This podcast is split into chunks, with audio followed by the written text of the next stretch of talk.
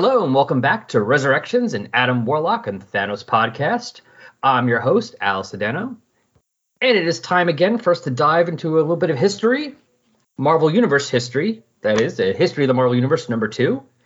And since we're doing number two, we might as well have the same people back that we did for number one. So Peter Rios is back. How are you doing, Peter? Hey Al, I'm doing well. Happy New Year. Welcome to uh, happy to be back playing in your sandbox and to be talking about uh, Marvel history, deep diving into Marvel history. Love it. Yeah. No, it, it, hey, it's great to have you here. Uh, you, you, do a lot of stuff like this yourself, but uh, half the time it is, and it's because it's your more your interest. It's the DC stuff, so it's fun to pull you out of your pull you out of what you're normally doing. and go, hey, try this one too. Mm-hmm. Yep, absolutely, absolutely. And it's amazing how, as I'm sure you're finding, uh, comic readers have a big jigsaw puzzle in, in their brains and there's just a whole bunch of missing pieces. And and it's a it's a puzzle that's you know it has a, an infinite number of pieces but you just slowly start to put each new piece in and this is kind of what this series is doing for my brain. Yeah. Yeah no I, I love this kind of stuff where they delve into the history of these things and like okay how does this all work as one universe. Mm-hmm. And I would not mind if they did a DC one like this sometime soon. Right, a new updated version. Yeah. Yeah. I mean, the last time they were able to do it in two issues. and that was like what, 86? Right, 86, 87. And then they did do one around the time of, uh, what was it, the backup in um, Countdown, I think? Because in in 52 they had the origins backups but then yeah. i think in well, i think it was countdown where they actually tried to redo for the first i don't know how many issues it was or where it was but they tried to do another history update and i have not seen that in a long time so i don't recall i think it was n- narrated by donna troy um, yeah, that kind of yeah. sounds familiar. I have to look. I'll go back and look at that to see. Yeah. I'm the last one I remembered. I forgot because I forgot about that was the uh, the back of like the fold out from Zero Hour Number mm-hmm. Zero, the new timeline. Mm-hmm. There's also the oh, what is it called? Justice League Incarnate? No, what the heck was that? There was a couple. There was a mini series about the Justice League that went through kind of like a DC history, and uh, I'd have to look up what that was called. But there, so there, been, but nothing like the history, history, not nothing like the original history. Yeah. Of the yeah. Yeah. Well, and I wouldn't mind that because I love. I mean, I know a lot of people prefer ground level stuff, like, like they can start with issue one, and there, and I do. I will say there is a enjoyment to that of being able to just be at the beginning and discover it as it goes. But I always do like the fact when there's more to it, like than what I already know. Like, mm-hmm. so I mm-hmm. can go back and go, oh wait, there's more stuff. So I don't have to just wait for the new one to come out each month. There's also more things I can go back and look and find out what happened before. Right. And piece it together. Right. And I think the I think this history does that very well. Obviously the text pages in the back um, that does that adds a whole bunch of stuff to it. In fact, I think sometimes the when I'm reading the issue of this series and then I, I get to the text pages, I'm like, wait, are there more text pages than actual comic con? No, no, it's no, it's not. Um, so that DC one I was referring to, DC Universe Legacies, was another trip through some of DC's history, and the other one I was thinking of was Justice League oh. Incarnations. Oh, oh that's right. Yes, that's right. Where like each issue was like a different grouping of the league over time. Yeah, yeah, yeah. They did the original, the satellite. There was like an issue with the Detroit group, the right. international, right, up until I think that was like shortly after more, like sometime after Morrison. I think so. Yeah, yeah, yeah. I remember some of those. I think the Detroit League fought like the uh, Royal Flush Gang. Mm. I think been a while since I read that. Yeah, but I, I do. I, I love any kind of deep dive into any any continuity, any history. So happy to be talking about this this issue. Yeah, yeah, they can suck me in with that. They Valiant sucked me in right after Unity when they did Rise Zero. Oh, I don't. Know. Which did like a whole future history of Valiant from like the beginning till that year 3000. Hmm. Like, I mean, they didn't do 100% like exactly where, but like you had an idea of like when Shadow Man was fated to die and Archer and like who Archer, you know, Archer was going to marry uh, Faith and like the wars and like except like how that goes on for like led to like the whole thing. It's like you kind of was all laid out. Very cool. Very cool. Love that. Love that whole Yeah. concept. Yeah. But we're not a Valiant podcast. We're a Marvel one. So, like we said, History of the Marvel Universe number two. Just like last time, I'm just going to give the credits for the book. I'm not going to give synopsis since doing a book like this as we go through it, basically that is the whole episode is the synopsis. Here we go. History of the Marvel Universe number 2. Script Mark Waid, pencils and colors Javier Rodriguez, inker Alvaro Lopez, letters VC's Joe Caramagna, editors Tom Brevoort, Alana Smith, and Shannon Andrews Ballesteros. Cover art by Steve McNiven, Mark Farmer, and Morry Hollowell. Variant cover by Javier Rodriguez and Alvaro Lopez. According to comics.org, the recap page might have been written by Alana Smith. Cover dated October 2019. On sale date August 21st, 2019, with a cover price of $4.99. You can find this reprinted in the History of the Marvel Universe Treasury Edition from 2019, the History of the Marvel Universe trade paperback from 2021, and digitally on Marvel Digital Comics Unlimited and possibly Comixology. Nowadays, who knows of Comixology? Maybe it's there, maybe it's not. Good luck finding it.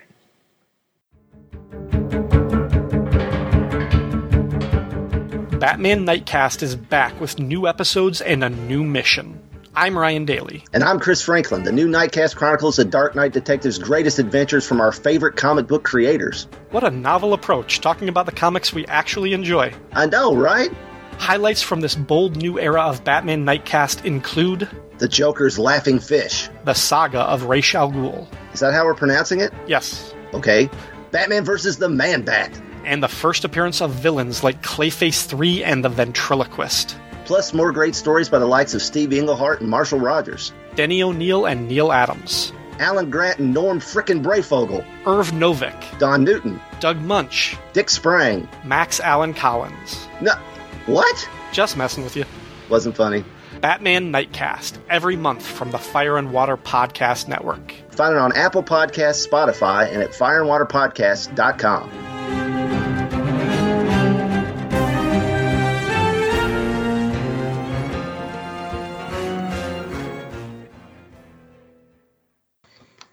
So we're back to like the framing sequence, although there's really no framing here. It's just kind of the uh, previously page where at the end of existence, Franklin Richards asks Galactus to tell him the story of their universe as they wait for its heat death. Galactus began with the first stirrings of life and ended with the birth of the mutant who will become Wolverine. And now the story continues. Did you miss that framing sequence for this issue? No, I was fine with them jumping into it because I the framing sequence. I think if they did too much, we kind of felt like it was a I don't know. It would have felt like an interference, especially if it was uh, reading this all at once. Oh, How I about see. you? I see. Yeah, I think because uh, you know because we're doing issue by issue, I would have liked to check in again. And I mean the previous, you know, that little paragraph you just read, that's fine. Um, I know one of the things about the first issue, I was I was I guess it was an interview I read. They said, you know, we're not trying to tell just a dry story. We're trying to make it a narrative. I was like, man, it is kind of just still a narrative. It's not, you know, I, it's like just hitting beat to beat to beat. So I missed it a tiny bit. It, it might have been fun to pop in somewhere, maybe at the end of this issue, you know. Hmm. But, I could see that at least. Like if you don't, you don't have to have it at the beginning and the end, but maybe it's just one of them. yeah, just sort of touching back in. But we'll see. We'll see where it gets to, you know. And we'll see what happens in the future issues because it's I I have not been reading ahead, so I don't remember. You know, it's been a while since I read it, so I don't know if they how often they bring them back or if it just comes back in six. Oh, right, right. Yeah, I haven't read those issues, so I don't know. But so, but then like it makes me think then, you know, when we actually get to Galactus on Earth with Fantastic Four, like shouldn't he stop and say something about it, or is he just going to talk about it? You know what I mean? Like so. Yeah. So that's the kind of thing I'm looking for. So we'll see, we'll see. But that's not this issue, though. No. Although looking for, I'm wondering if for, for something like this, you kind of have to plan out what you're doing and how far you're going to go because although you don't Sure. want to get to issue five and be done if it's a six issue series, and you don't want to get to issue six and go, oh crap, I got two issues worth of stuff. Mm-hmm. Mm-hmm. So I'm wondering if maybe also that could have been just in the page layout. It's like, okay, you know what? If we're going to get this done in six issues, we got to take out that framing thing here and here. Right. Sure. Because otherwise, we're going to have to, like, I don't know, cut out the death of the second Captain America or cut out Galactus showing up on Earth the first time. So, and we can't do that. Yeah, I mean, this issue ended pretty much exactly where I thought it was going to end. You know, I, once we get there, I was like, yeah, okay, of course, that's exactly where I thought this was going to end. So that made sense at least. But we start off at basically the end of the 19th, beginning of the 20th century, and of course, we're starting with mutants for the 20th century, and we have Mystique and Destiny. Mm-hmm. Now, although it makes me wonder, like, did I ever? I guess I never re- noticed something about how Destiny lives so long. I mean, with Mystique with her powers, it makes sense why she would still be young. Mm-hmm. But Destiny, while Destiny was old, Destiny was not this old. That we knew or felt, maybe, you know. Yeah, I mean, Yeah. it's just like we just knew her power was precognition, not living a long time. Sure. Right. Yeah.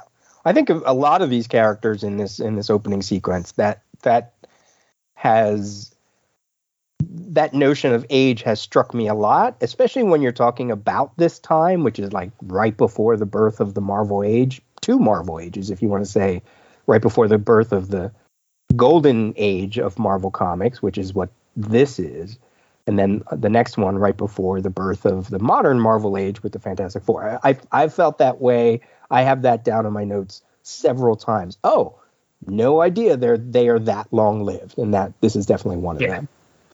And this is probably one of the first times, depending on when the uh, how Hoxpox started, that they actually. I mean, I know Claremont hinted a lot at it, but that they actually come out 100 percent and say, "Oh yeah, Mystique and Destiny were involved. Mm-hmm. They were right, lovers. They were married." right. I mean, they kind of always give the hints when you see the you know background of Rogue and there's like the three of them together them, and them raising her. Kind of, you kind of could guess that there was something going on, hmm but this is pretty explicit. So And at this point, it it has to be right because Yeah. there's just been too many stories or whatever. Yeah, yeah, and at this point, they could you know finally do it as opposed to like 1978 or 1982 where they really couldn't do, weren't allowed to do that, sure, sure. and he had to kind of hint around. and we get the the original man on the wall, that whole thing from from Original Sin.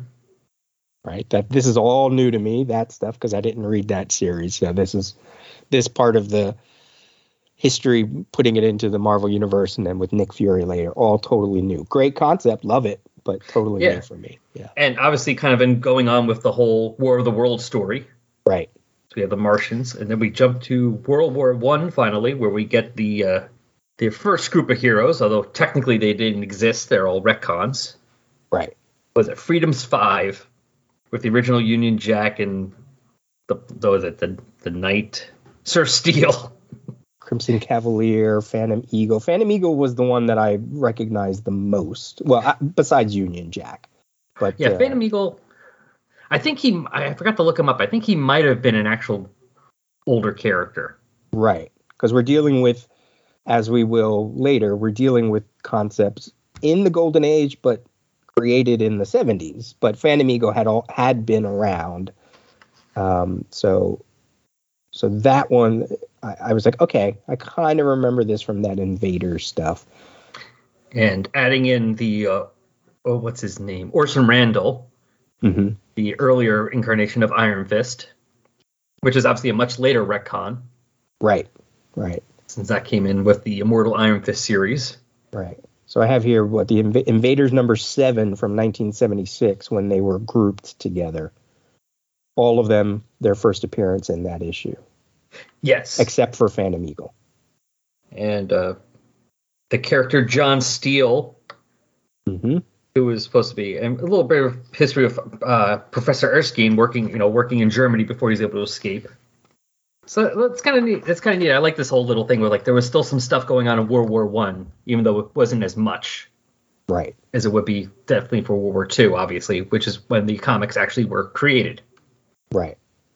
And that's you know the whole Orson Randall thing, the immortal the immortal Iron Fist run was so good, and you know really opened up that Iron Fist uh, legacy and that character and that history, and um, we're going to be seeing a lot more of that kind of like opening up and of of modern concepts meeting young. Um, Golden Age concepts and, and even pre Golden Age because World War One to me feels like pre Golden Age.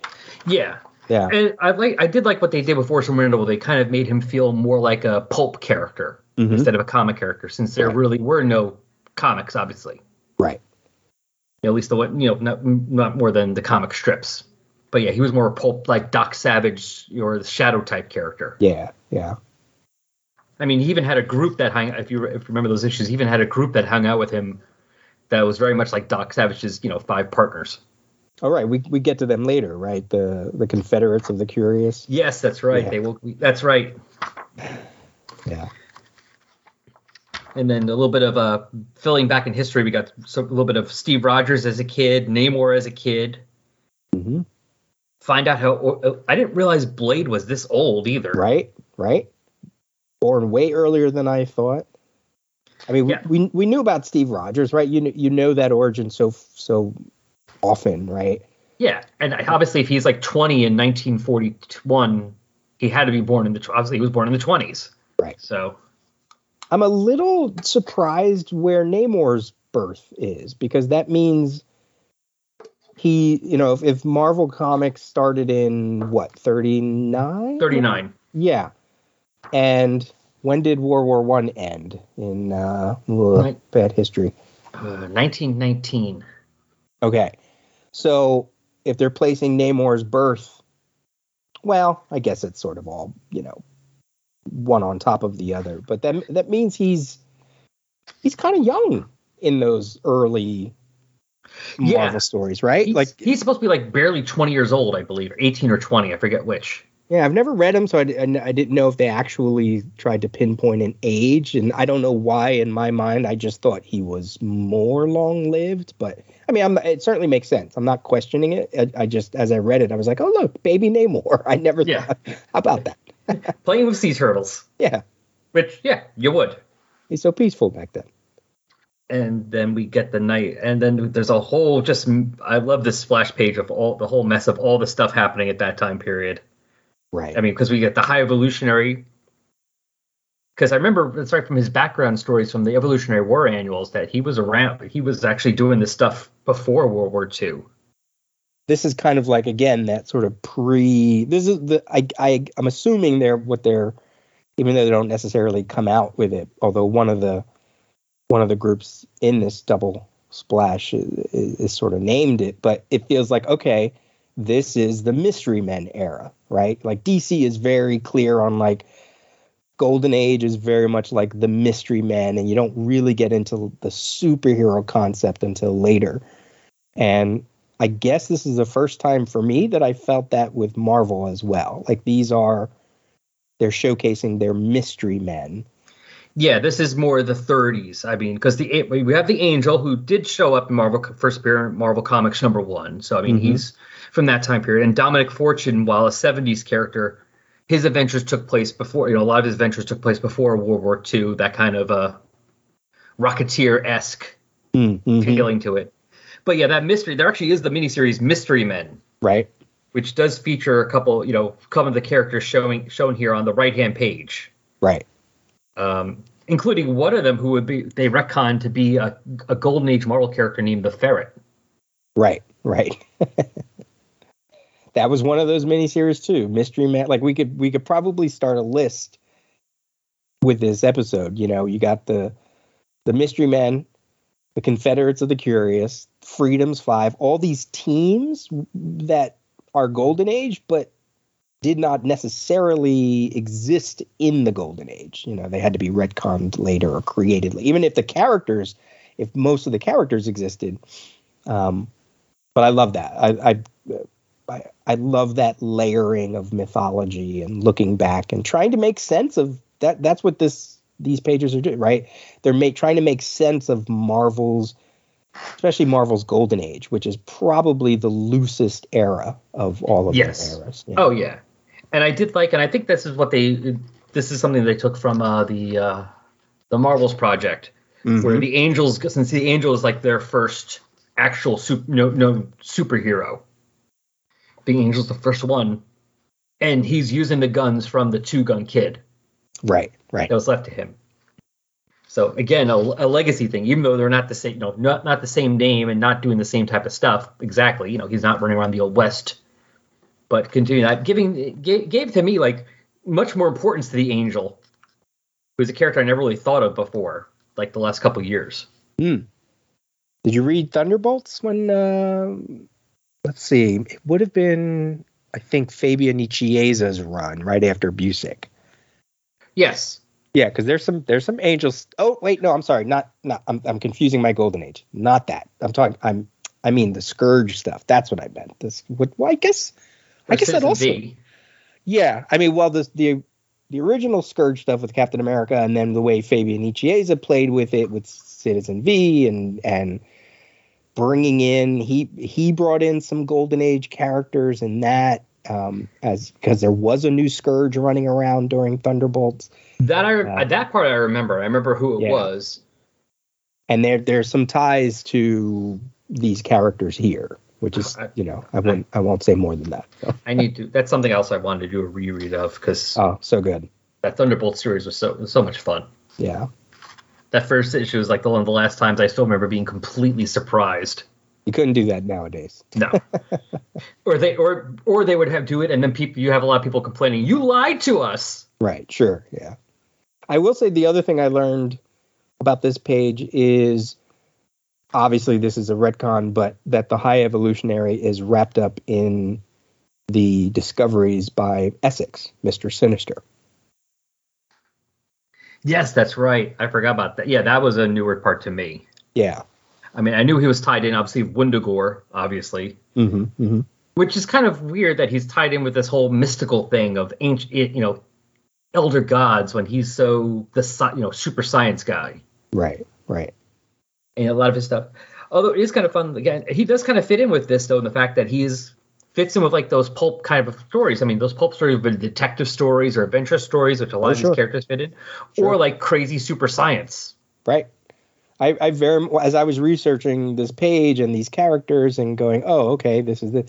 I got a huge planetary vibe. You know, like there's a group in planetary that's kind of the same thing. It's Yes, it's all modeled after the Shadow and the Green Hornet and that's know, like the first issue, I think, right? yeah, yeah, Yes. Doc Savage and and playing with the birth of and and this is doing it too where they there, there's a sense that something is coming like i love the steve rogers the little blocks the little panels Yeah. guiding was- us and taking us to you know the eventual reveal like there's something bigger about to happen and that's why especially in planetary that's why those people formed because they kind of sensed something new was on the horizon Yeah. And flip to the next page, and we get to that something new as we get the creation of the Human Torch, yeah which was the first, not just super powered. I mean, some of these kind of had some powers. I mean, it's not like Orson Randall with his, you know, Iron Fist stuff had nothing. But I mean, this was like the first in the Marvel Universe publicly seen super powered beings, Namor and the Human Torch. Mhm. Their battles throughout New York and teaming up, fighting, teaming up, fighting, teaming up. It's kind of Marvel set up that. I mean, it's kind of funny. They, they set the uh, the status quo for Marvel way back then. When okay, first they're gonna fight a lot, then they'll team up, and then they'll fight again. and the artwork is so good you know uh javier rodriguez and and company kind of riffing on on some of their battles some of the covers of that era you know just just uh i appreciated that th these pages here i appreciated the whole art i mean i, I just i did Oh, yeah. doing in general but Oh, and there's definitely a couple more pages, including the previous one with the the 20 you know 30s characters. But Mhm. there's a couple of these pages that are just completely amazing, and the way he set them up. I, I so and have to go back and look more for his art in the past and pay attention to a lot more for him in the future. right Yes.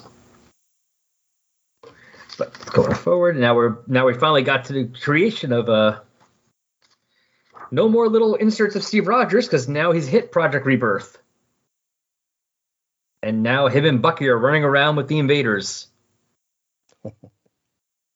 Including all the little side all, I like the little side thing of all the other random Marvel, you know, 40s Marvel characters. The Vision, Yeah. Miss America, the Thin Man. That's the one I didn't know. That was the one that this is now we're starting to get into again uh the few 70s invader stuff that I read that was a hand me down box of comics, you know, like I was like, "Oh, okay. this I, I recognize this. I recognize these people. There's some new elements to it, obviously. But then I was like, Thin Man. Well, I don't know who that is. I had to look that one up. That was new to me, so that was Yeah. fun. It was like great. I loved learning new stuff. Thin Man, awesome. Didn't realize there was a a, a Mr. Fantastic type character back then. Yeah, who went to a mystic land and met people who lo- all know how to turn themselves really thin. like what the hell? Of course. Or the Blue Diamond. Who I, I love that. I read that giant size Invaders number one. It has he's in there, and it's like basically uh, some kind of super diamond exploded, and a whole bunch of pieces went in to hit, hit him, and basically made his skin pervious. sure, why not? So easy. It's so easy. Oh, you love the gold. Sometimes the golden age is so much fun. Yeah. And continuing on to World War II. Oh, this is the page I have one thing I like the way they do the uh, page for the uh, the Howling Commandos. Mm. The one, two, three, go. Like he actually tells a little story here without actually, you know, in this thing Right. of them all waiting in the shadows. They're waiting, they're waiting, and then let's and then Yahoo, and off they go. Yeah, I really feel like uh, both Marvel and DC, I mean, just these pages alone um, owe so much to, well, I mean, obviously Kirby, right? Like, I think when Yeah. we when we read the first issue, it was like Kirby was everywhere, and now I feel like this issue, at least up to this point, maybe later, uh, a lot of modern artists, you know, or modern creator Ed Brubaker has his hand over a lot of this stuff. Um, um, but I also feel like Roy Thomas, without Roy Thomas, Marvel's golden age might have floundered, you know, and without certainly with DC, you know, what Roy did for DC in the 80s, he was doing with Marvel in like the mid to late 70s. And Yes. um, and I love that. I love that this is all that they're still paying attention to it, that it's still here, and and taking bits and pieces of what was in the golden age and then retconning it for the 70s and later. Yeah. And- or the case of the Howling Commandos retconning from the '60s. Right, right. And just having to make sense of things. Like we're we're we're gonna come up on like all of the different Captain America and Bucky's, which have they've they've been toying with all that kind of information all the way through back to like the original handbooks and things like that. But making it part of their Marvel universe and not ignoring it, just keeping it. It's just great. It's really great. Because I, I the same thing with with the Sergeant Fury, like Nick Fury, like I know Nick Fury because obviously is the, the spy agent in the age in the 80s, right? Like the the head of Shield.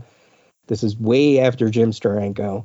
Oh yeah, he would Um, show up. Every they, everyone would use him randomly. Right. And, Nick Fury shows up with Wolverine, and he's over here at the event, Captain America. Right.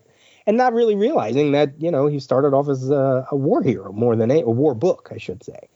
And um and then later when they add more to the whole shield stuff. But um it it I don't necessarily want to go back and read those Sergeant Fury and Howling Command- Commandos comics, but I sometimes get curious. I'm like, yeah, it's so interesting that he started out as a war comic character and then what they do with him later because of Steranko and other people.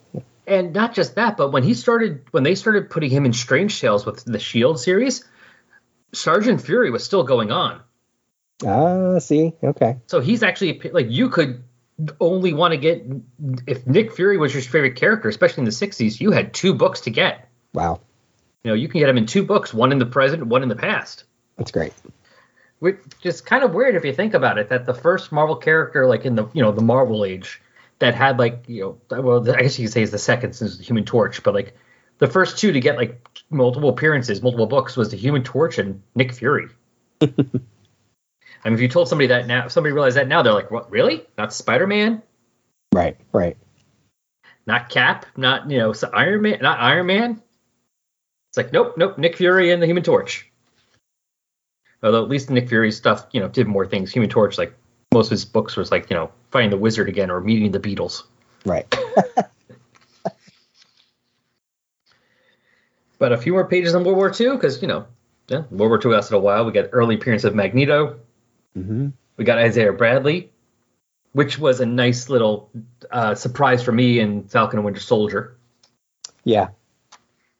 I feel like uh, I, I sort of wanted a little more with Isaiah Bradley in this history, but um, I am glad that at least they again they they're keeping to that continuity and and that part of because the that truth series was so fantastic, it was so good, and and really just sort of um,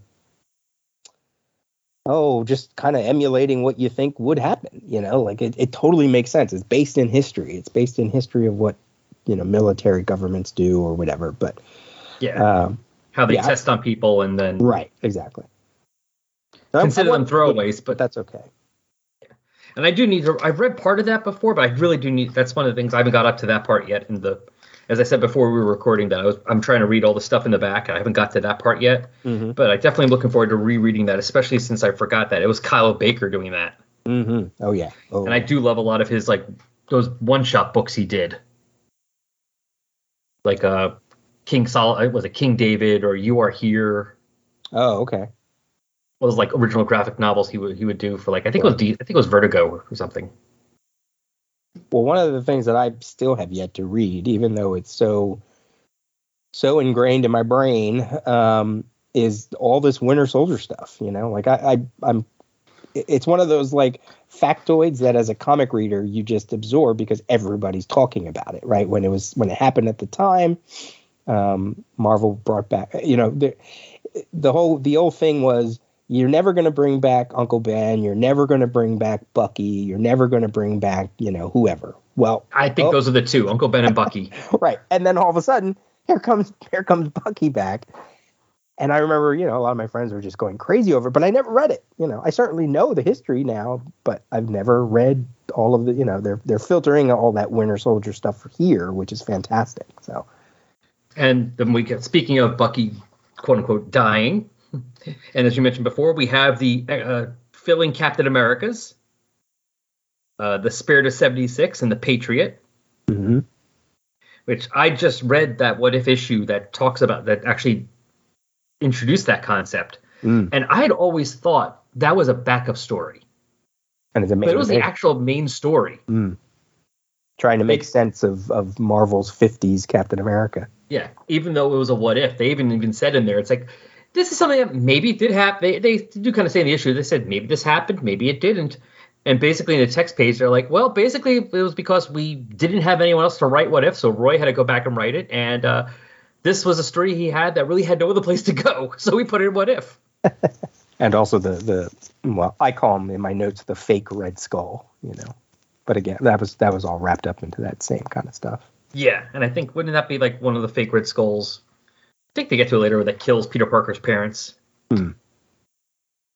Oh, and one of the things that they definitely, I mean, for a lot of this World War II stuff, especially the World War II stuff, even though they're fighting in this real war, they still kind of keep the main realistic things that happened. You know, the bo- uh, the, the, the atomic bombs on Hiroshima and Nagasaki did happen still. Pearl Harbor Right. happened. Right. I mean, they have to go out of their way, like you mentioned before, All Star Squadron, where they had to find some. You know, they did a story about that, but they had to fail, obviously, because it had to still happen. Right. But Marvel history, though, does change at one thing in the fact of how Hitler died. the Human Torch kills him. Yeah. And you know that's some that's another part of Marvel history that I do have in my brain. Probably got it from like one of the handbooks or something.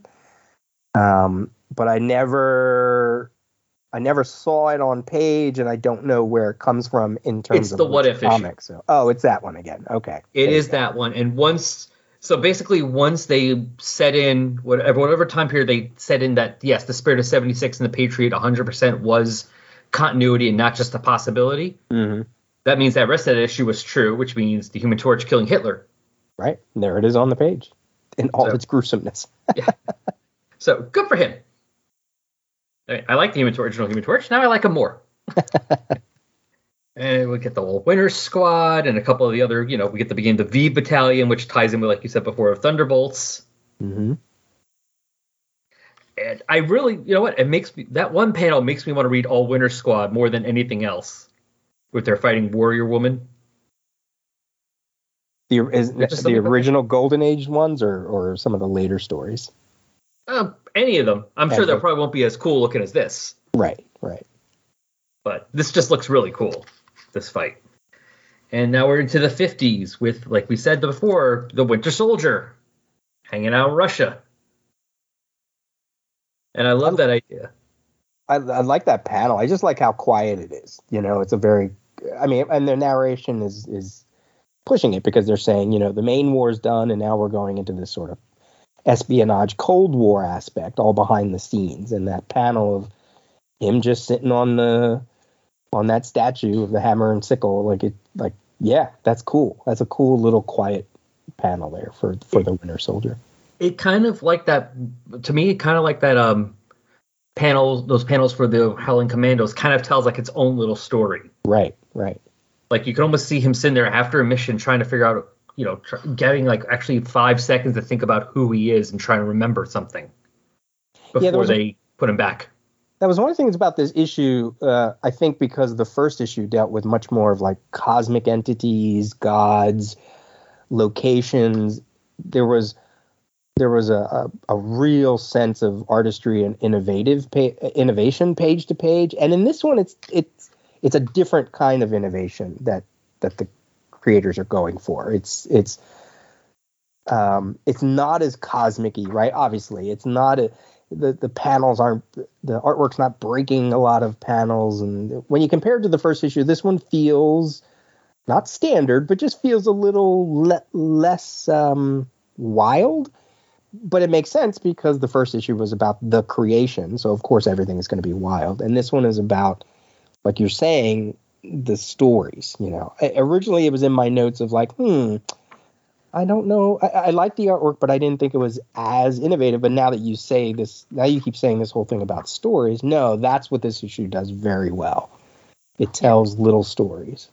And you know what? It's something I didn't pick up on until you mentioned this before, but I'm looking back and we just real quick. So we don't really get many double page spreads Mm-hmm. Right. except late earlier on.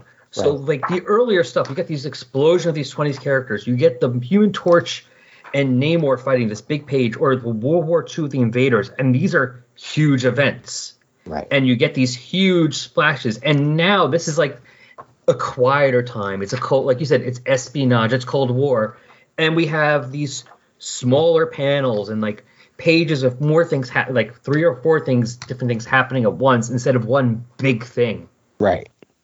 I'm wondering if maybe that's what he was going for. That it's kind of going more of what this was what was happening. These are smaller things that weren't really seen; they were secret. They were happening uh, separate from each other, whereas like a lot of that origin stuff in the first issue, even if the things were separate, they all were connected because the Celestials were making this alien race who turned around and made this alien race who turned around and started a war with these people who turned around. You know what I mean? So it felt like yeah, that that whole the whole birth of the Marvel universe was just constantly flowing. Now we're getting into a different part where some of these characters as we've been saying didn't exist publishing wise in the same decade even if they exist continuity wise in the same decade. yeah, because like obviously the Winter Soldier did not exist at this time. Right. I mean, just going that one page. I mean, Marvel Boy, yes, he existed. Mhm. The Blue Marvel did not. Right. Cap and Bucky, as we see the 50s Cap and Bucky being put in cryogenic storage because they were going a little crazy. I mean, sort of existed. Cap was around and he was doing the commie smasher stuff. so it was kind of a way of taking that, but obviously, you know, wasn't 100% this. Right. And that So- Jack Monroe, that's Nomad, right? Yes. Okay. They didn't say that but I, I I was like, no wait, I think that's Nomad. I didn't look it up, but I was like, yeah, that No, that, that was definitely him. He was the. Right. I'm not sure which Bucky he would be now. Oh yeah, like If he's- third, fourth. He's at least the third. Okay. because it's the Spirit of 76 who takes over for Cap, and he gets his own Bucky, who actually had been. They Roy Thomas had introduced him as somebody who helped Bucky out during the Invader series. Okay. So he took over as Bucky, and then when the Spirit of 76 is killed and Patriot takes over, he still is Bucky. So I'm wondering if that just means he just stayed Bucky until basically Bucky was kind of written out of the Captain America series for Golden Girl in the late 40s anyway. Hmm. So I'm wondering if that means he's Bucky 3. You know, I wonder what happened to that guy. I don't know. I'm surprised he didn't show up in any of the DC, um, um, Marvel, Marvel stuff, Marvel movie Good. stuff. Yeah, or or just like in some like because I know like then they a couple years ago when they did like the 70th anniversary and they did like a couple special one shots like uh, they did a Young Allies one shot, and you know and doing like kind of retelling some of the old stories but also doing some newer story because in that Young Allies one they kind of do a story of the Young Allies kind of going like what really happened and also making it a lot less well to be honest racist. Yeah. But they do this in the story. Bucky comes back, you know, since he's back as a Winter Soldier, he comes back and meets up with like some of the old friends, the young allies, before they passed away. And I just realized this guy was never there. But you were about to say something. Sorry. Well, I, I know. I just what I was. I guess once you get Winter Soldier as a as a character from the when was that the early, like the mid two thousands or whenever that was. Yeah. Once you have Bucky back in this sort of traumatic role as the Winter Soldier, does Nomad really fit in Captain America comics? You know, because he also was kind of like that tortured, uh, I don't have a place kind of character when he was Nomad. You know, so I feel like there's certainly room for two characters of the same cloth, but I guess once they made the decision to bring back Bucky and create this Winter Soldier, the emphasis on Nomad, I guess, is probably going to slip away. Yeah, because they they kill Nomad off in that series. Oh, well, there you go. I'm not sure if they brought him back, but they did. You know, because I mean it's Marvel, so you know someone's Sure. going to bring it back at some point. Of but they did kill him off. So anyway, so we we get their explanations of why some of these characters went away. Like we said, Captain America, or well, that Captain America, the Human Torch, kind of burned out in Nevada. Namor was spent, uh, lost his mind. hmm So that way he's set up for when the Human Torch meets him up years later. Nick Fury in space with a big laser gun. Now, is that supposed to? I didn't look this up. You know, Steranko's Nick Fury stuff was very trippy and out there, and I, I don't know if it was Steranko or Kirby who I remember. There's a cover with them in space. So, so this whole Man of the Walls thing, which is a later Yeah, that's the original Sin stuff. right, is it a way to kind of make sense of of 60s 70s Nick Fury being fighting out in space or is, or do you think it's this is just this is just original sin stuff Well, I mean, it's mainly because of the original Sin, but I'm wondering if they maybe did that because it kind of fits in with the character. yeah that's i mean that's how i sort of see it I, I, i'd have to look up what cover i'm bringing to mind but there's a you know very clear cover that of nick fury in, in a spacesuit and um is it from his first issue i'd have to look it up no not from his first issue uh but that's uh, this whole page here uh this kind of again um a quieter moment, a, a setup for the the the Marvel Age ready to explode. Like, I love that. I love that. The uh, did you mention the Agents of Atlas? I was about to, but yeah, Yeah. that's the next part of the page. Agents of At- Atlas with against the Golden Claw. Yeah, not the Yellow Claw, Golden Claw. Yeah. yeah. I think I think they said in the series that was his actual name. It was just 50s white America newspapers were like Yellow Claw, Right. and he's probably sitting there going, "Oh, whatever." Yeah. Yeah. So here it is. Nick Fury, uh, agent of Agent of Shield. It's that series from starting in uh, '68, issue number six. Um, Roy Thomas, Archie Goodwin, Frank Springer in the interiors, but the cover is um, Jim Steranko, and it has that same spacesuit uh, with the bubble and the. His gun is a lot smaller, obviously, um, but it's got the yellow tint to it. So. um, oh yeah, I'm looking at that now. yeah, right. right. See, so, it's like, oh, see, it's I've never read these issues. I don't know if it connects, but it it definitely makes sense if that's what they're trying to make. Now, the- obviously, yeah. go ahead. I was gonna say, or at the very least, that's what uh, Rodriguez is trying to do is connect it.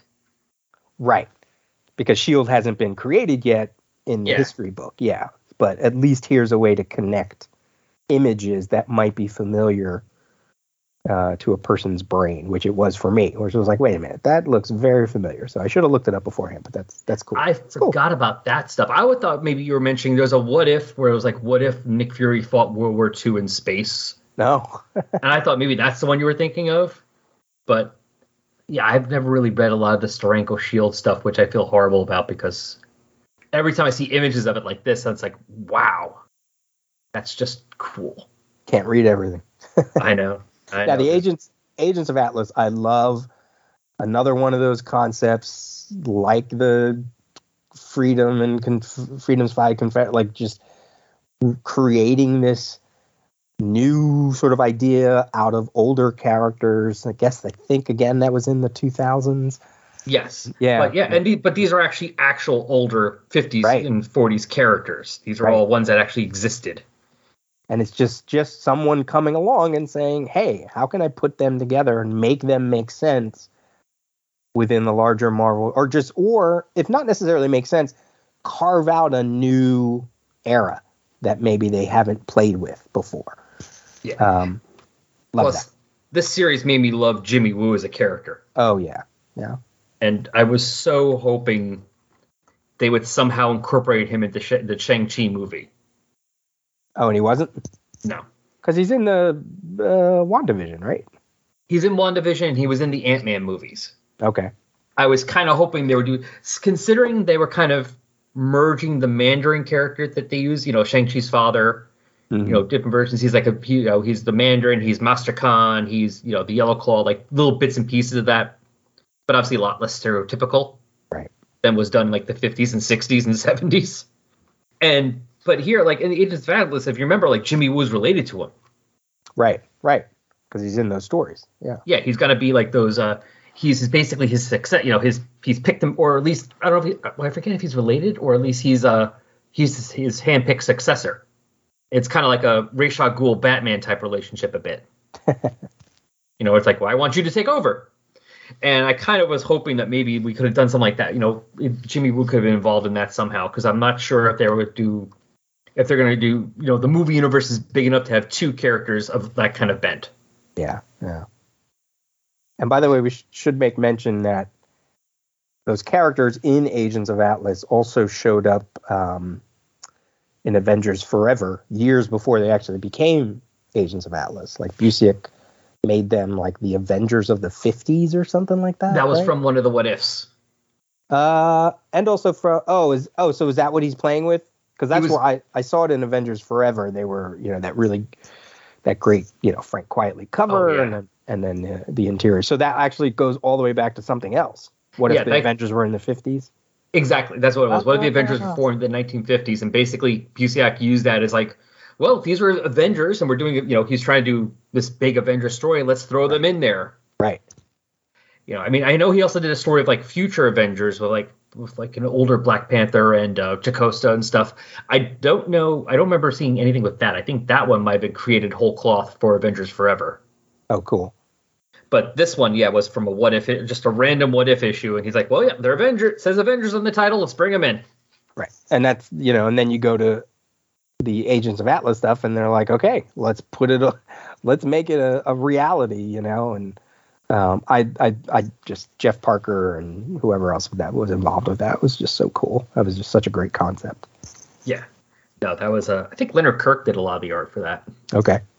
Plus, to use Marvel's name or one of their names, Atlas, you know, to, to just keep that legacy going to me just makes sense and and is a lovely tip of the hat to publishing continuity. Just you know, Yeah, to their history of what they, yeah, like we were this at one point, right, right, even if it wasn't Marvel, Right. quote unquote. And I mean, some of the characters are still around. I mean, Gorilla Man was like affiliated with the Avengers, at least not to, at least recently, because in that, uh, as I'm in that Marvel Comics 1000, there's a part where Jimmy Woo calls him up and he's working in Avengers headquarters. so, and that's when you know that's when they were headquartered in the Head of Celestial, which is the Jason Aaron run, I believe. Mm, okay, So at least up until recently, he's still around. I don't know about the others, but but going forward from them, we also have some other things that they've put in that uh, some other stuff that was done later on that fit in this time period, including uh, John Byrne's uh, The Lost Generation hmm and uh, the the series. Uh, if you remember, came out like I think it was like late '90s. I think it was. It was called Marvel Universe. It only lasted like seven issues. that where the monst- monster hunters come from. Yes, Yeah, that that was that was new to me. I didn't know. I didn't know that. Yeah, that was uh I think only lasts like seven, eight issues. I think it came out sometime around the time of Thunderbolts, actually. It was supposed to be like an anthology series. Mm. and I think Roger Stern was the writer, but kind of fitting in a couple of random characters that really didn't have a time period. Right. So, and of course, then, like as we mentioned before, we got back to the High Evolutionary with his, you know, I'm the High Evolutionary, and I do all, I have a tea kettle on a head, my head, and I do all this super science stuff and create, my, you know, human animal hybrids, and we're also going to fight ancient gods. That Just- was of all this page, the the first line, the John Byrne stuff and the high evolutionary stuff. I was like, oh yeah, you know, I didn't read the Lost Generation, but I, I remember the concept and and um, but then the you know high evolutionary with Cathan and and Wanda. I mean that that all just again that kind of dates back to John Byrne, right? Like the Avengers John Byrne story, where all that. At least that's the first time I um, dealt with it, where she went I- bad and Oh, that's like in the 180s or something, right? right, yeah, mhm. Yeah, I think that's when they first brought in the fact because I think that's when that was when they kind of uh, subtly tell you that. Well, I mean, I think that's been changed since, but there was at the time subtly tell you that Mag, you know, Magneto is their father. right, hmm yeah, because I think it was supposed to be like in the X Men, you find like the story. They have the story where he's talking about him first using his powers to, because his daughter, or oldest daughter, was killed, and his wife ran, and she was pregnant. You know, wife ran, and then right, you get like in the Avengers, the, the same woman with the same name who's pregnant and hiding from her husband. right. So it's like, oh. But yeah, the first line, yeah, I really, I remember that series. I re- I did read that. It was kind of, I mean, it was definitely interesting. He did the whole, he did it backwards. Right. Which God, that was I, when I when I, I remember reading the premise of it, and he was kind of big on filling in the gaps a lot, like between that and X Men: The Hidden Years, and Mm-hmm. um, but to do it back backwards like that, like whoa, what? I should really read it at some point. I'm gonna be rereading that again eventually. But yeah, that I did like X Men: The Hidden Years even more. But that's probably because I didn't have to be introduced to characters. Sure, right, a little more familiar. Yeah, and it was also filling in all those gaps with the X Men of like, why would they sh- all of a sudden show up here and they have the original costumes Mm-hmm. back and forth? And you know, obviously that was just because people are like, oh yeah, let's use the X Men. What do they wear? I don't know. You remember those Jack Kirby issues? Draw that. and even the Avengers 1959 series that was done, which I think was Chaykin. Yeah, that's another one that was totally new to me. This whole concept. I knew it existed, and that's it. And I was reading that Bendis stuff when this when that kind of played out, where Fury is creating the the you know they call them the Avengers Initiative. But I was like, wait a minute, Kraven, Sabretooth, really? What? What's happening here? So when I looked up what issues they were in, I was like, wait, I was reading that Bendis stuff. I think so. Why why don't I remember that? and now we're getting a bit more into the uh, super spy and crazy 60s early late 50s early 60s stuff as we got monsters showing up including everyone's favorite groot looking like he did in that original issue Right? Love him grabbing onto the panel borders to, to come through and step on everybody. That's great. Great Yeah. artwork there. and the doctor strange panel or page I should, yeah panel i love how he does that with the uh, the whole panel with the uh, the window as like an interior panel That was uh, another one where I was where I was um, a little like, oh, okay, he uh, he's older, which makes sense. But I guess I I because when you think about when Marvel published Fantastic Four and then you know Iron Man and Doctor Strange when they when they were coming out, they're all sort of colleagues and peers, right? But he was already Doctor Strange to to some degree when his when his stories were initially kicking off. So yeah that, that would make him, you know, maybe had a, a- little older. Yeah, that's right. Because yeah, his first story, he's already the ma- you know he's already a sorcerer. He's not the you know the sorcerer supreme yet, but he's still already in. He's already in the house with his you know with Wong and having his you know abilities and everything. So Right. Right. at the very least, he had started his origin several years before that. Yeah. So it was nice. It was nice that they that when I saw it here, I was like, oh, okay, yeah, that makes sense. I get it. It, it fits. And you know what? And this just realized this is somebody that they kind of didn't put in, considering the fact that a lot of his stuff has been retconned to have like World War II adventures. This is the first time we see Wolverine, in this issue. That's right. He was Even the cliffhanger from last issue. Yeah, and I mean, I forgot that he wasn't even in the World War II stuff. I mean, because we know he had adventures in World War II. There's that you know huge issue of X Men with him and Cap and the Black, you know, really young Black Widow. Mm-hmm. Or the, or I mean, like you could almost could have had not only you know the way that they had Steve Rogers in those small little panels. You could have really you could have Wolverine show up in almost every page. Like it almost would be hilarious if you went back and go, let me look at that World World War One sequence again. Oh look, there is Logan way in the background. You know, like that would have been awesome if Javier Rodriguez was like, oh look, here's World War Two. Yep, you know that soldier back there. Yeah, that's Logan. You just didn't know it. Um, actually, that would have been really good. Like in the background of a lot of these pages, have a guy there, and if you look close, you're like, oh, there's claws sticking out of his hand. Yeah, he's got a cigar in his mouth or whatever, you know. You know, Wolverine running around just killing people, ran, killing people every decade. Yeah, because I thought it was a little odd. I was like, really, of all of his massive backstory of history, you're going to focus on Team X of of all? Okay, all right, I guess. I guess that makes Yeah. sense. Hi, I'm Ruth. And I'm Darren of the Rad Adventures Network. We're a married couple who enjoy great stories of all kinds, including adventures, mysteries, science fiction, and fantasy. Please join us for a variety of podcasts focused on a range of pop culture topics.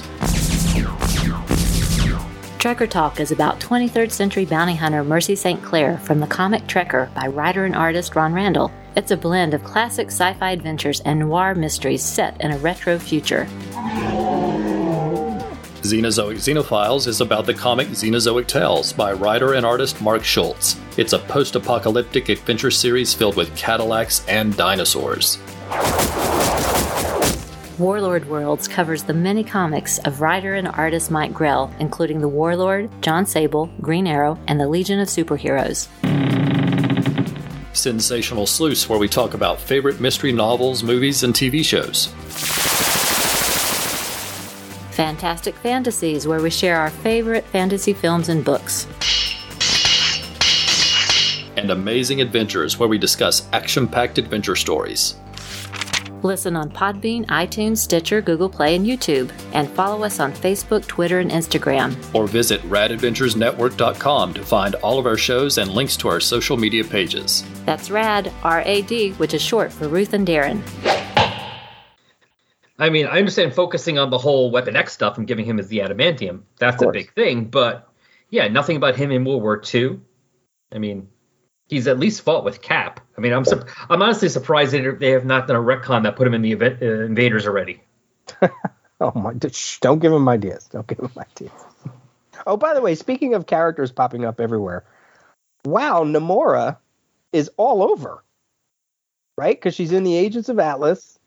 She's in And the Monster Hunters. the Monsters Hunters, and then uh, what's the other one that she shows up that she's not here? Uh, oh, she and she's in the. I'm I'm looking up the. I wanted to look up when that Avengers 1959 thing. So I have here- so it's New Avengers issue number volume two number nine. This is from 2011, and it's got on the cover, you know, Bloodstone and Kraven and and Dum Dum Dugan and Dominic Fortune, and there's Namora again. I didn't realize she was there too. Yeah, she's like everywhere. Like that, she should be the linchpin of that entire era. Like more so than Nick. Fury. You know, like she's all over the place. Yeah, she is. She's like she's like the much more cool. She's like the cooler Namor. Well, and I guess that makes sense because he's he's off in amnesia land. So Yeah. yeah, hmm, interesting. and she was never as cranky as him either. She was a lot more, lot more. I mean, she still could get pissed. I remember from Agents of Atlas, she still could get very pissed off like him, but she was never as cuckoo as he was. oh, here we go. Speaking of Spider, I mentioned that before. All right. Spider-Man: The Red Skull, the second Red Skull. So I guess it's that same one we saw earlier. Now I didn't read. I've never read that story that details this whole thing about Me either. Parker's parents being shielded or, or um, CIA agents, and no, I think at some point they were Shield agents, but whatever. Um, uh, and the Red Skull, like I'm like, okay, does Spider-Man have a thing for like the Red Skull? Because I would if I was Yeah. him. Although, of course, it's not even the Red Skull, Yeah, that's true. but still, let's look, we pissed off. And uh, like you said before, we got Nick Fury again, finally becoming head of Shield, hmm and we got a bit also with the uh, the Pride, the parents of Runaways. Yeah, I love that they used the original Shield acronym breakdown. Supreme Headquarters International Espionage Law Enforcement Division because that's that's that was the old one. Yeah, And they so I like that they did that. They kept it to the old one for this one. and there is a tie. So that here, so we actually do have a tie into the Hickman Shield. Yeah. With a little coin Which- thing. Yeah, and also they, they actually say here, you know, United affili- United Nations affiliated group spurred the next incarnation of the Brotherhood of the Shield. hmm And we saw a lot of that in that first issue, Yeah, which is good. yeah. No, I mean, well, I don't really think a lot of those things exist in the real in the real world. These, you know, decades or you know, centuries long, you know, groups, hidden groups and stuff. Right. But I do love it in the I do love it in my fiction. Oh my god! I mean, and Marvel has so many. They all have so many. I mean, just in the first issue, it was like the Hand, and and they did get the origins of of like what would become the A- Agents of Atlas, the Atlas Foundation, and and uh, what else? The Chaste was in that first issue. Yes. the first brother, uh, the first Brotherhood of the Shield. So yeah, totally makes sense, and and and that they would change and morph over time. That's that's what was so much fun about that Hickman series. Yeah, which I need to reread because, especially those last few issues, took so long to come out. By the time I read that last issue, I could not remember. I barely remembered anything right, that happened. right. You know, and I didn't have the pa- I don't think I had the patience at the time to reread the whole thing, or probably knew where my issues were. I just read it because I was like, finally, it's out. It's kind of like when the last issue of Hawkeye finally came out, the uh, Matt Fraction Hawkeye. Oh, okay. When that that last issue took so long to come out, when I finally read that came out, and I read it, I'm like, I really don't remember what happened before. It was a bit anticlimactic for me because I was like, I gotta reread this whole thing now because I don't remember. It's not like I'm reading it every month where I'm waiting. You know, I'm ready for it. Now, did you want?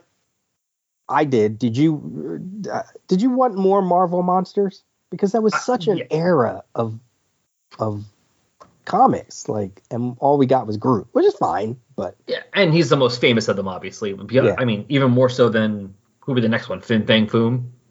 Or oh, was he was he even a monster one, or was he just Iron Man? I don't remember now. I don't remember. I mean, he was in that first issue, but I mean, like, who's the the the the the? Uh, oh, I'm not gonna. I'd have to look up their names. Like Oog, Oot, Oot, Oog, Ug, Oog, whatever. They're all some kind of just syllables, like They're you know, just random names. grunt noises. Right. Like, and that was, you know, and they were always usually attacking uh, some poor town or some poor scientist that happened to stumble upon them. You know. No, I, I, I do wouldn't have minded if they had a little bit more of that. I have to admit, yeah, I would have liked a little bit more, kind of seeing like what the would have would have been in the world there of like all of a sudden like these massive amounts of monsters are just attacking like every other week. We're getting some kind of monster or alien monster showing up and just destroying random areas of the world. Right. Plus, it would have been a cool, a really cool splash page. You know, like, or or double. You know, you, Orgo. That's what I was like. Orgo the Unconquerable. And I'm looking up a few others here. Kirby Monster, Spragg. Is that the Living Hill? I think so. Let's uh journey to Mystic uh, race of aliens, uh, Earth's molten core to form lava monsters. They lived underground. Possibly. Yeah, there's something. Yep, here it is, a hill. Yep, living hill, an evil hill. I, I remember that because it was it was uh, they used them in the John Byrne She-Hulk run. Oh. Yeah, there's just just a whole bunch of them. Sporr. And I yeah. Plus, I have to say this: he pro- Rodriguez probably could have drawn the hell out of a couple of those monsters. Oh, that would have looked so cool. No, ah, you know, what what are you gonna do? They they only do so much. yeah, there's only so much room, and you probably people would probably prefer a page with Wolverine or Doctor Strange or whatever instead of I guess. you know more monsters. I'm just happy they included them in there at least. Right. Yeah. And of course, it makes sense if they're gonna pick one, pick the one who's a movie star. Yeah. Which is just crazy that he was brought back. It's actually, you know, like when you're younger, you get ran- you have random comics that somehow you just had, end up having. Right. And one of the one, random ones I had was one of the '70s reprint books that reprinted the for, the Groot story. Oh. So when they actually brought him back during like the second annihilation, they actually brought him in. I actually knew who that was. I'm like, I know that guy. Now he's a movie star. it's still crazy to me. I mean, I love it, but it's still crazy. And now we're back. Uh, let's see. So going back forward, we have now we're getting more towards the 60s. Mm-hmm. You know, with their version of the Vietnam conflict, so to speak. Love this page. Yeah. Lo- love that they actually, because they've said it many times or they've hinted at it or whatever, but they're flat out just saying, remember those Korean War stories or Vietnam War stories where whoever met whoever or whoever fought next, it all takes place in this war, this floating time war, you know? Yeah, the Siancong, which is what's the focus of that. Like I said last time, the focus of that the Marvel series right now that's coming out. Oh, cool. And also gave away now they can now kind of put back in Ben Grimm and Reed Richards war records. Right. Because they were they were running around in World War II, right? Originally, yeah, but Yeah. that's because you know it was 1964, Sure. And it's like they're at least 30 or so years old, 30 or 40. So it's like, yeah, they were in World War II, and now obviously by 1980, it's like, yeah, that didn't happen. Right. And I do like when they find a way to not, without too much effort. I mean, obviously you have to put some effort in, but not too much effort. Put that stuff back in, kind of like when John Byrne put back in Wonder Woman Mm, yeah. in the Justice Society. It's like, okay, it's her mom, right. but hey, that still means you know Wonder Woman still is a part of the JSA. It's like, all right, we don't got Superman or Batman, but at least we got one of them. Right. I was happy with that, and even the Punisher. Mm-hmm. because again, you know, you're getting to a point where it's like, okay, if they're a part of Vietnam, uh, it, it's impossible. Like, there's no way the Punisher's running around killing people like he is, like he still is. Right. Unless you have a an infinity serum or a super soldier serum or whatever, you ain't going to live that long. Yeah. Are you part of Atlantean? No. Got super soldier No. serum? No. All right then. Yeah, we got to figure out something else. Speaking of living long, we got Thor. Now we got Thor again, as Odin, you know, annoyed by his arrogance. Although I have a little more trouble with comic Odin doing this than movie Odin. At least movie Odin seemed more like he cared about that. Comic Odin, I'm half, I would not be surprised if Thor's arrogance was just Thor questioned him once. He's like, "That's it." Right. Right. Because the original stories were, you know, what they were. I mean, later they they made it deeper, but the original stories were just, you know, they had to get him to Earth. And the Um, whole Don Blake thing still is confusing sometimes. It's it's weird reading those old Thor stories. It's like, wait, so is he Thor? Is he Don Blake? It's the same Right. guy. He's different. And is he a guy? Like, because aren't there like later stories or something that just happened in the past year where there actually is a Donald Blake? And and but it always made I always just assumed Odin created this thing. This this it's almost like a, a, a Last I knew, yes. Yeah. I mean, that's So- the last I knew, yes. But they might have done created Donald Blake later on to screw with him. Hmm. But I'm not sure on that. I'm not that up on all the Thor stuff from the last several years.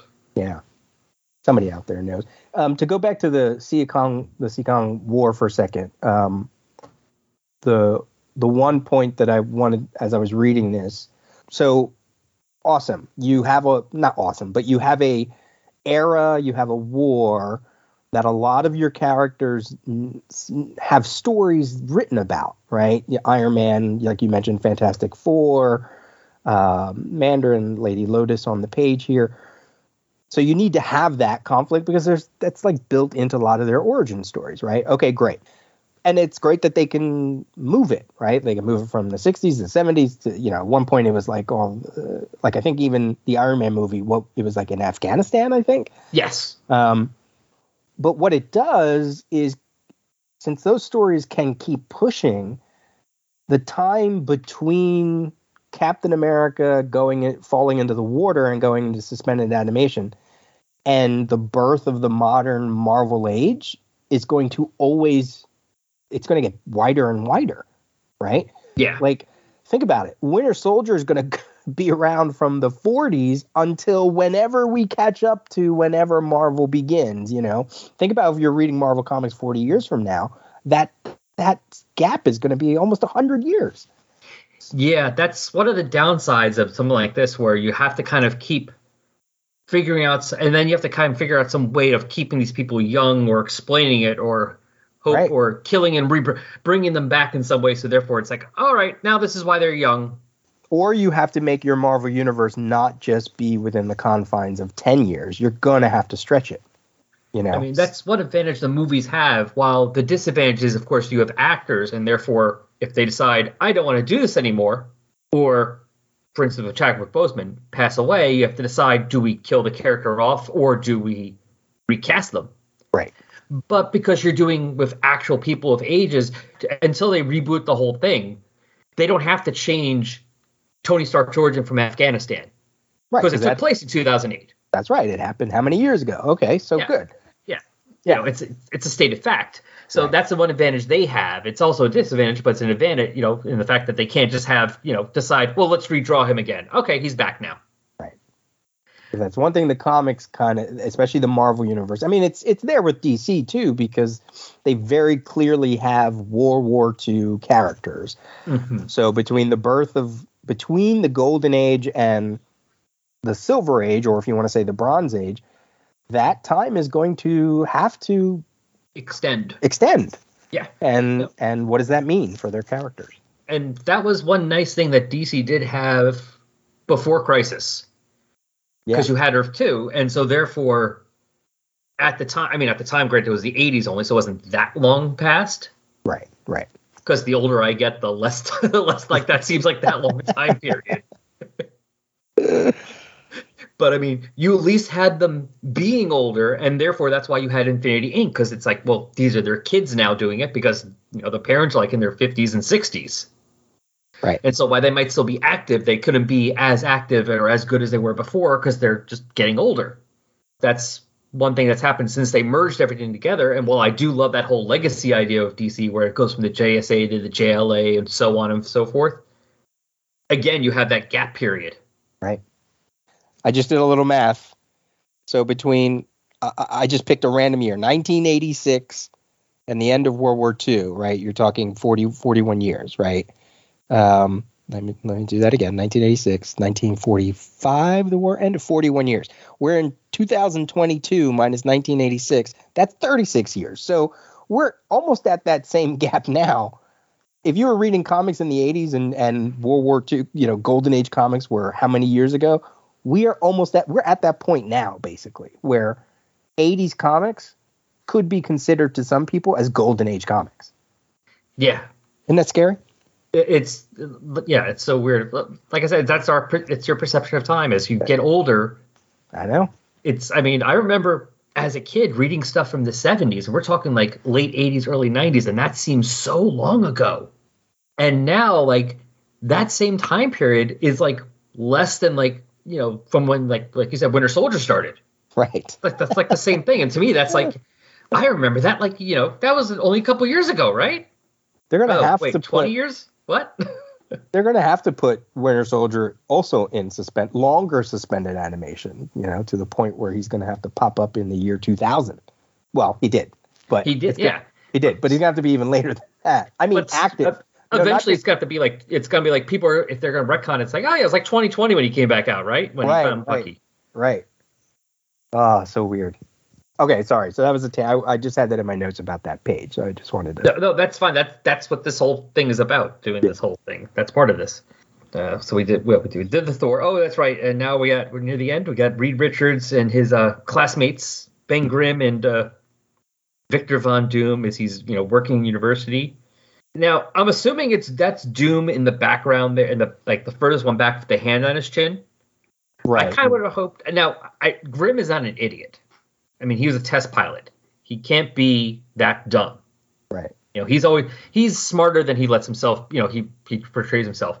But I wouldn't have minded actually here, little artistic thing, if he looked a little more confused. Because he looks too much like he's understanding. Yeah. I'm Like- also a little confused of the sequence of events that did they go to war first and then college? Or I believe it was. It's. I don't know if you know what I don't know now if this is something that I just kind of put in my head or something I read, but I thought like he was kind of like on a almost like going to college like because he was in you know in the military, like it paid for him.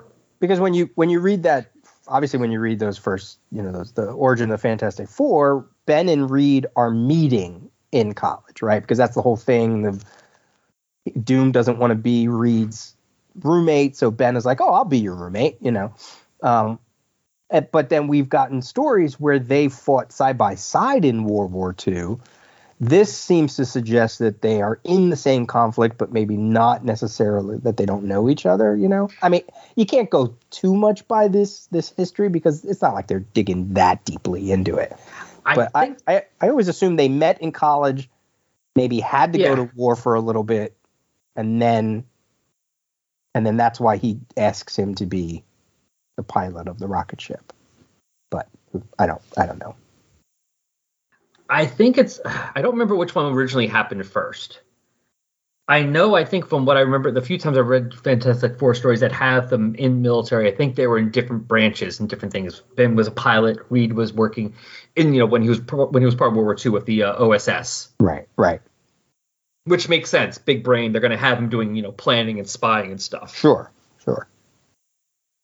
But Yeah. I'm not sure if it was ever set up which happened first. But considering the fact that they, I remember, I'm pretty sure they did say that Reed was working on yet another set of degrees. Oh, that's true. So it could kind of fit that like they both were if going this this timeline now where they're in the military separately, and Right. then Ben goes to college afterwards because now he could afford to. and this is Reed's, you know, third doctorate. Exactly. So Reed's Yeah. starting over again, and Ben's starting for the first time, but they're both like 24 or or 22 or something. Yeah, that makes sense. I get that. because with Ben's, like I said, Ben's not an idiot, but with his background with the Yancey Street, gang, you know, running with the Yancey Street gang and stuff, I'm not sure how easily it would have been for him to go to college. But put in the war record, you know, military record, now he has a ch- now he has a shot of going to college Right. Yeah. and going to a college that Reed Richards is going to and Doom is going to, which obviously is not going to be community college. it's going to be something impressive. I mean, I think they just call it State U always, but that's just because Sure. They had call they had a, they made up something. Although I was wondering if it was Empire State U or not. I mean, it might as well should be, right? Yeah. And then we end off with, well, like you said, the beginning of the you're about to start off the Marvel Age as they're running to that rocket ship. Running towards destiny. Yep. Running towards the first Marvel comic as we know it.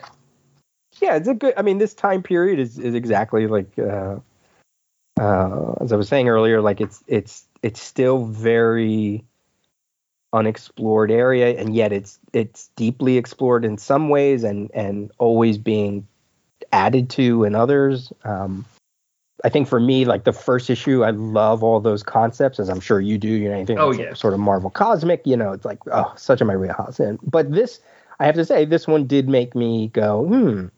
I should read that. I should read that. I should, you know, I should read these comics to actually make them make sense in my head.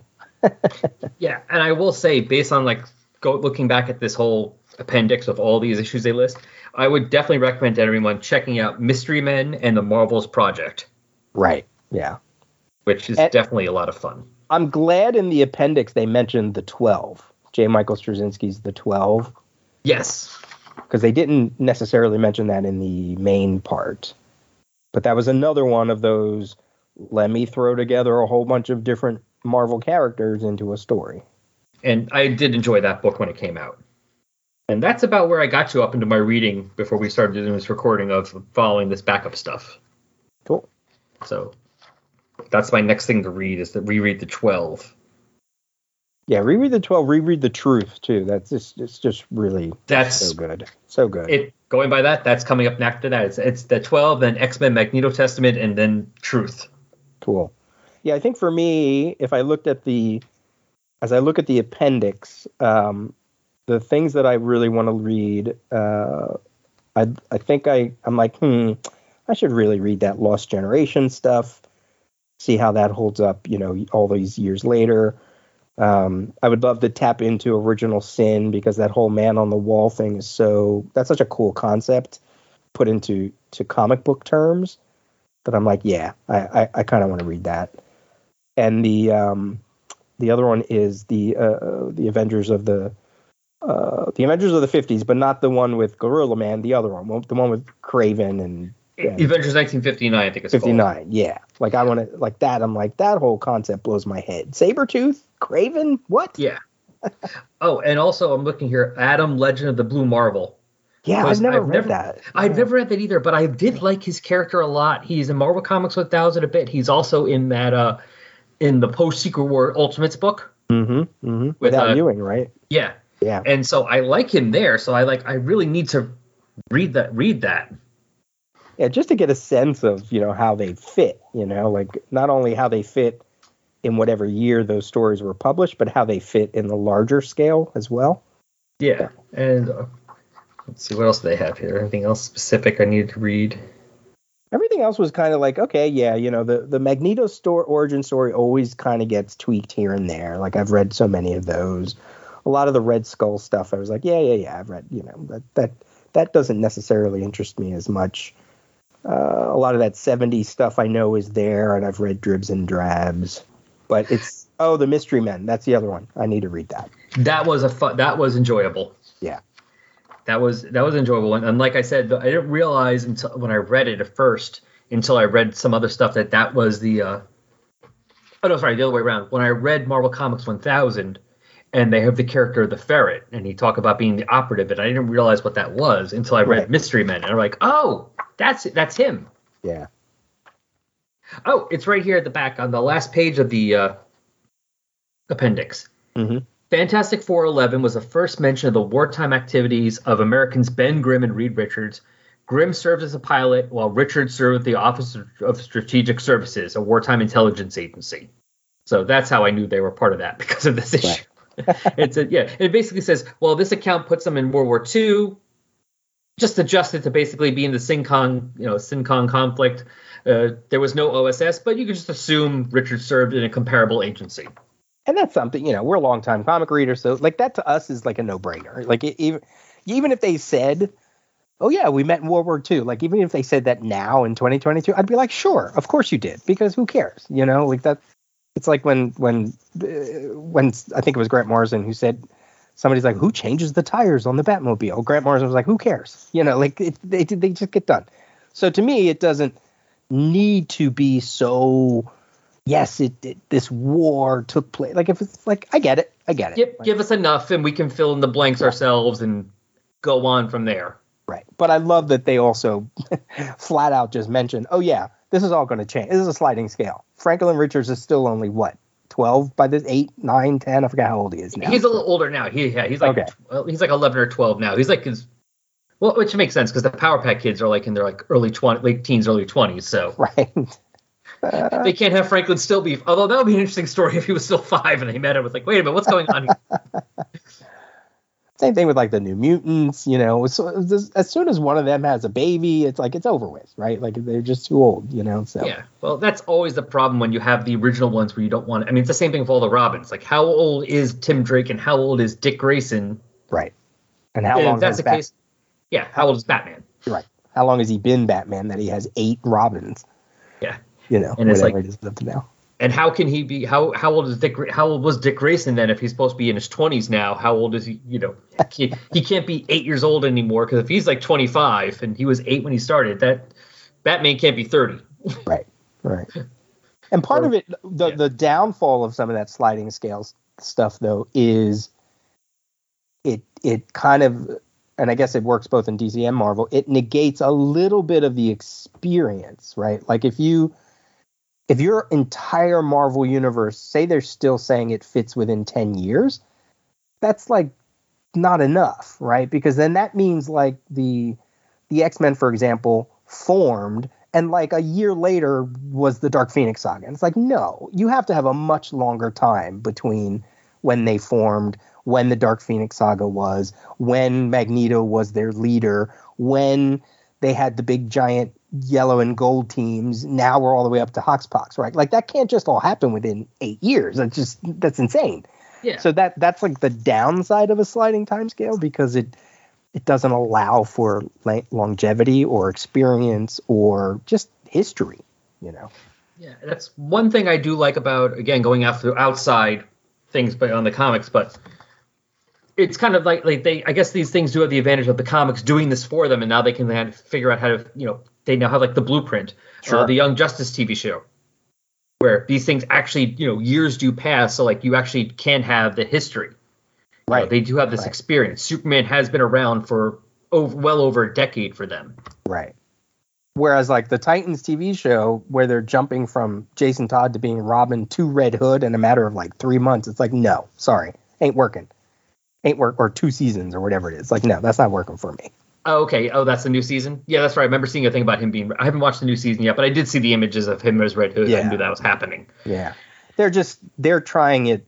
The the Titans are doing it.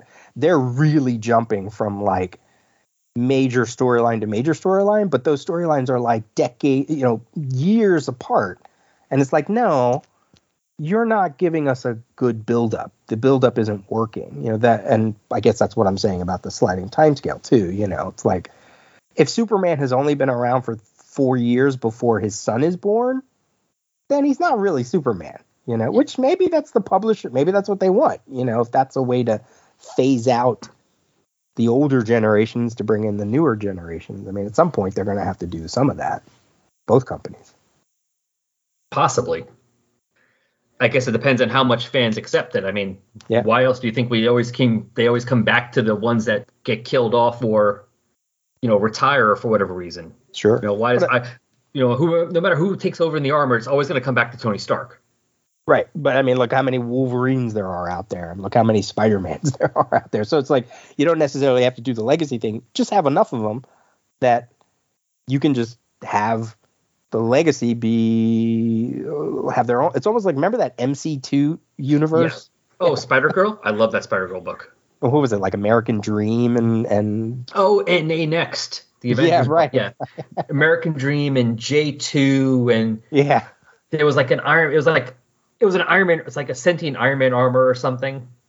in a way that's kind of what they have right marvel has almost has versions of those characters but they just exist within the proper marvel universe whereas like that was something separate it was kind let me let's get next generation characters i don't remember if I, I guess maybe there was an old peter parker in it every now and then but but in this but that's not what they're doing here they're like let's create that next generation we're calling them the same name hawkeye uh, spider-man Wolverine.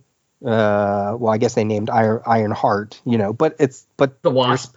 the Wasp, right? But they're still The living and working next to the characters we know. So it's like you get the both the best of both best of both worlds. Yeah, well, that's the problem. That's the thing, though. Unfortunately, the downside is when they keep. Eventually, they age those characters, and then they have to do new versions. Do it again. Do it again. Yep. I mean, going back to DC again, that's why we had, you know, for a while there. I mean, we had like the Justice League and the Titans and the Young Justice team, because now the Titans were no longer teenagers; they're all in their twenties. Well, that's why you have Dick Grayson, Jason Todd. Oh, there's Tim Drake. Oh, there's Damian. Yeah, like who's next? Right. Who's next is the who they just introduced. What was her name? Maps or something like that. Oh, that's right. I remember her from the Gotham Academy book. Yeah. I'm, you know, I'm really surprised. Beyond teasing it a few times here and there, they never brought in Carrie Kelly as a mainstream Oh, Robin. sure. You would think that would have, a, you know, an emotion, an attachment for people already because of the Dark Knight. I guess if you're going to put her anywhere, try to put her in. If not like Batman Beyond, you'd have to put her into whatever era is right before Batman Beyond. That would be kind of cool, putting her like a, making her like the sidekick for Batman Beyond. I, you know, that's a way to kind of skirt the same relationship that she had with older Bruce Wayne. Yeah. You know? Yeah, because you could still have her coming in because of older Bruce Wayne. Mm-hmm. He's still grumpy. He's still cranky. He just has a dog now. Cool. But yeah, these are all the things I think of too much. Right. Well, and that's the fun of these kind of history books. You can really. Oh god, yeah. the map of it is so much so fun and and it's going to constantly be added to that is one of the things they also do very well i think with this issue uh, with these two issues so far is that there's definite allowances for newer stuff you know they're just touching on all the stuff you know but with but not necessarily putting it so concrete that something else couldn't fit when they when they add it newly you know years later Yeah, no, true. And actually, that even does work. I mean, I'm not saying it was intentional, but that kind of works even with like what we said about Wolverine not being there. There's already stuff we know Mm-hmm. that's not shown, Right. so like you said, it doesn't, you know, therefore leaves room for other things to happen Right. Right. that they're not just, you know, showing everything so so minutely that it's like, well, there's no way to do anything else without ruining everything. I mean, even you know, like we said, the 12 only really shows up in the appendix, not Mhm. even in the actual issue itself. It's now time for us to cover the feedback, and then we can get on with the end of the episode. This time we are talking about feedback from episode 150 Chaos, Chaos, and Chaos Wilderness Years Part 4 with Sarah Sentry and Essie Fleenor, where we covered Captain Marvel 59 to 61. On Facebook, the post about the episode got likes and shares from Joe Sedano, Paul Spataro, Gene Hendricks, and Ruth Sutherland. On Twitter, we got likes and retweets from Viet Huynh, The Daily Rios, Connor McKenna, Last Sons of Krypton, Will Hughes, Jason Snick Venable, David Finn, Ed Moore, Mark's Mess Podcasts, Capes and Lunatics, Chris Lydon, Dano underscore Cosmic, Sarah Century, Essie Fleenor, Bitches on Comics, a bi weekly pop culture podcast, Doc Strange, Maria Paz Ensko, Norin, Chammy Talks Comics, parentheses they slash them, and Into the Night. If you want to hear more from me, you can hear me pretty much every week, more or less, on the LEGION cast. That is where we talk about the late 80s, early 90s DC sci fi series Legion. That's the one with the acronym, not Legion of Superheroes. And you can find that on the Legion of Substitute Podcasters feed. Links for that will, of course, be in the show notes. If you have comments you want to say about this episode, or just want to hear your name said here in the feedback, here's how you do it. Send us an email, resurrectionspodcast at yahoo.com. Go like and share our posts on Facebook. Just go to Facebook and in the search box type in Adam Warlock or Thanos. We will pop up. Go to our Tumblr page, resurrectionsadamwarlock.tumblr.com, or talk to us on Twitter at AdamThanosPod. And of course, you can always leave us a review on Apple Podcasts. It's been a while since I got one of those, and I would read the whole thing here. Just a reminder if you are outside of the United States and doing a review on Apple Podcasts, please send me a message real quick letting me know because I would have to actually switch it over to your country of origin so I can find it. Otherwise, it won't just show up for me. One last thing this show is part of The Collective. The Collective is a podcast network that was started by a few like minded podcasters who wanted to network in the most traditional sense. It has become a repository for ideas, crossovers, and potential guest appearances. And you are going to hear a promo for one of the other Collective shows right now.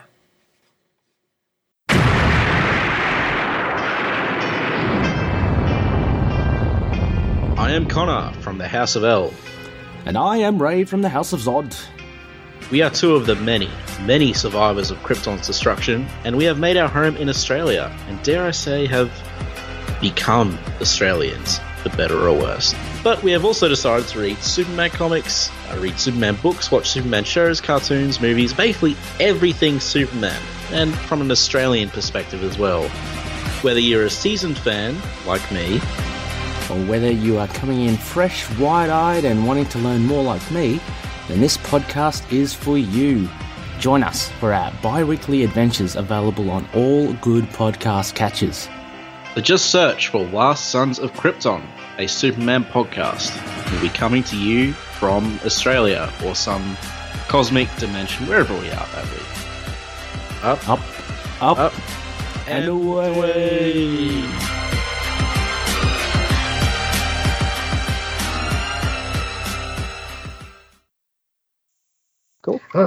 These are fun. Yeah, I'm I'm I'm third. Well, I mean, first of all, I get to read my comics, which is always good. Yes. Um, but but just going down this little this little tunnel of Marvel history has been it's just really great. and I'll have to pay attention now. I'm looking forward to now that Avengers 1959. I didn't realize there more is in that. Glad you mentioned that. Yeah. All right. Well, I guess we're done with this one now. Okay. I mean, unless there's anything, any other notes you have. No, I, I hit a lot of the questions that I had more than more than you know that uh, the, that that was the fun of. I'm curious to see how issue three, maybe maybe even with you, but it, definitely with me, I'm assuming they're going to hit all the all the beats that I already know. So will I learn anything new, and will I have questions? That that's the fun of reading these things. So Yeah. we'll see how that plays out. Well, we will find out next time. But before next time, let's tell people where they can hear more from you. Go to thedailyrios.com. It's a website where I drop all of uh, my particular podcasts or any podcasts that I that I'm um, that I get to join, such as this one. Uh, or you can follow my Twitter, Peter J Rios, where I absolutely dump everything and you know and and more. Currently in a whole George Pérez celebration thing, which I love. Yep. Um, yeah, so those those two places, my website and my and my Twitter, best places to find my work. And links for all that will be in the show notes, so you don't have to go remember what to look for. Just go click. Awesome, thanks. All right. Well, thank you again for being here. You bet. And- Thank you.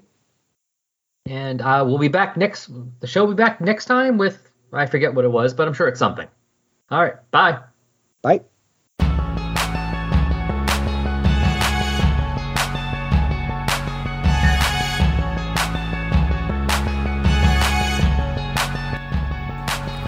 Resurrections, an Adam Warlock and Thanos podcast, is a fan made production, and no copyright infringement is intended, or happening, or even understood.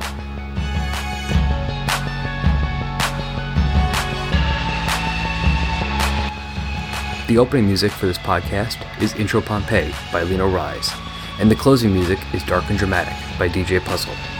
Both are licensed by the Creative Commons license. You can find Lino Rise at free-intro-music.com and DJ Puzzle at peaceloveproductions.com. Links to both can be found on the Tumblr page.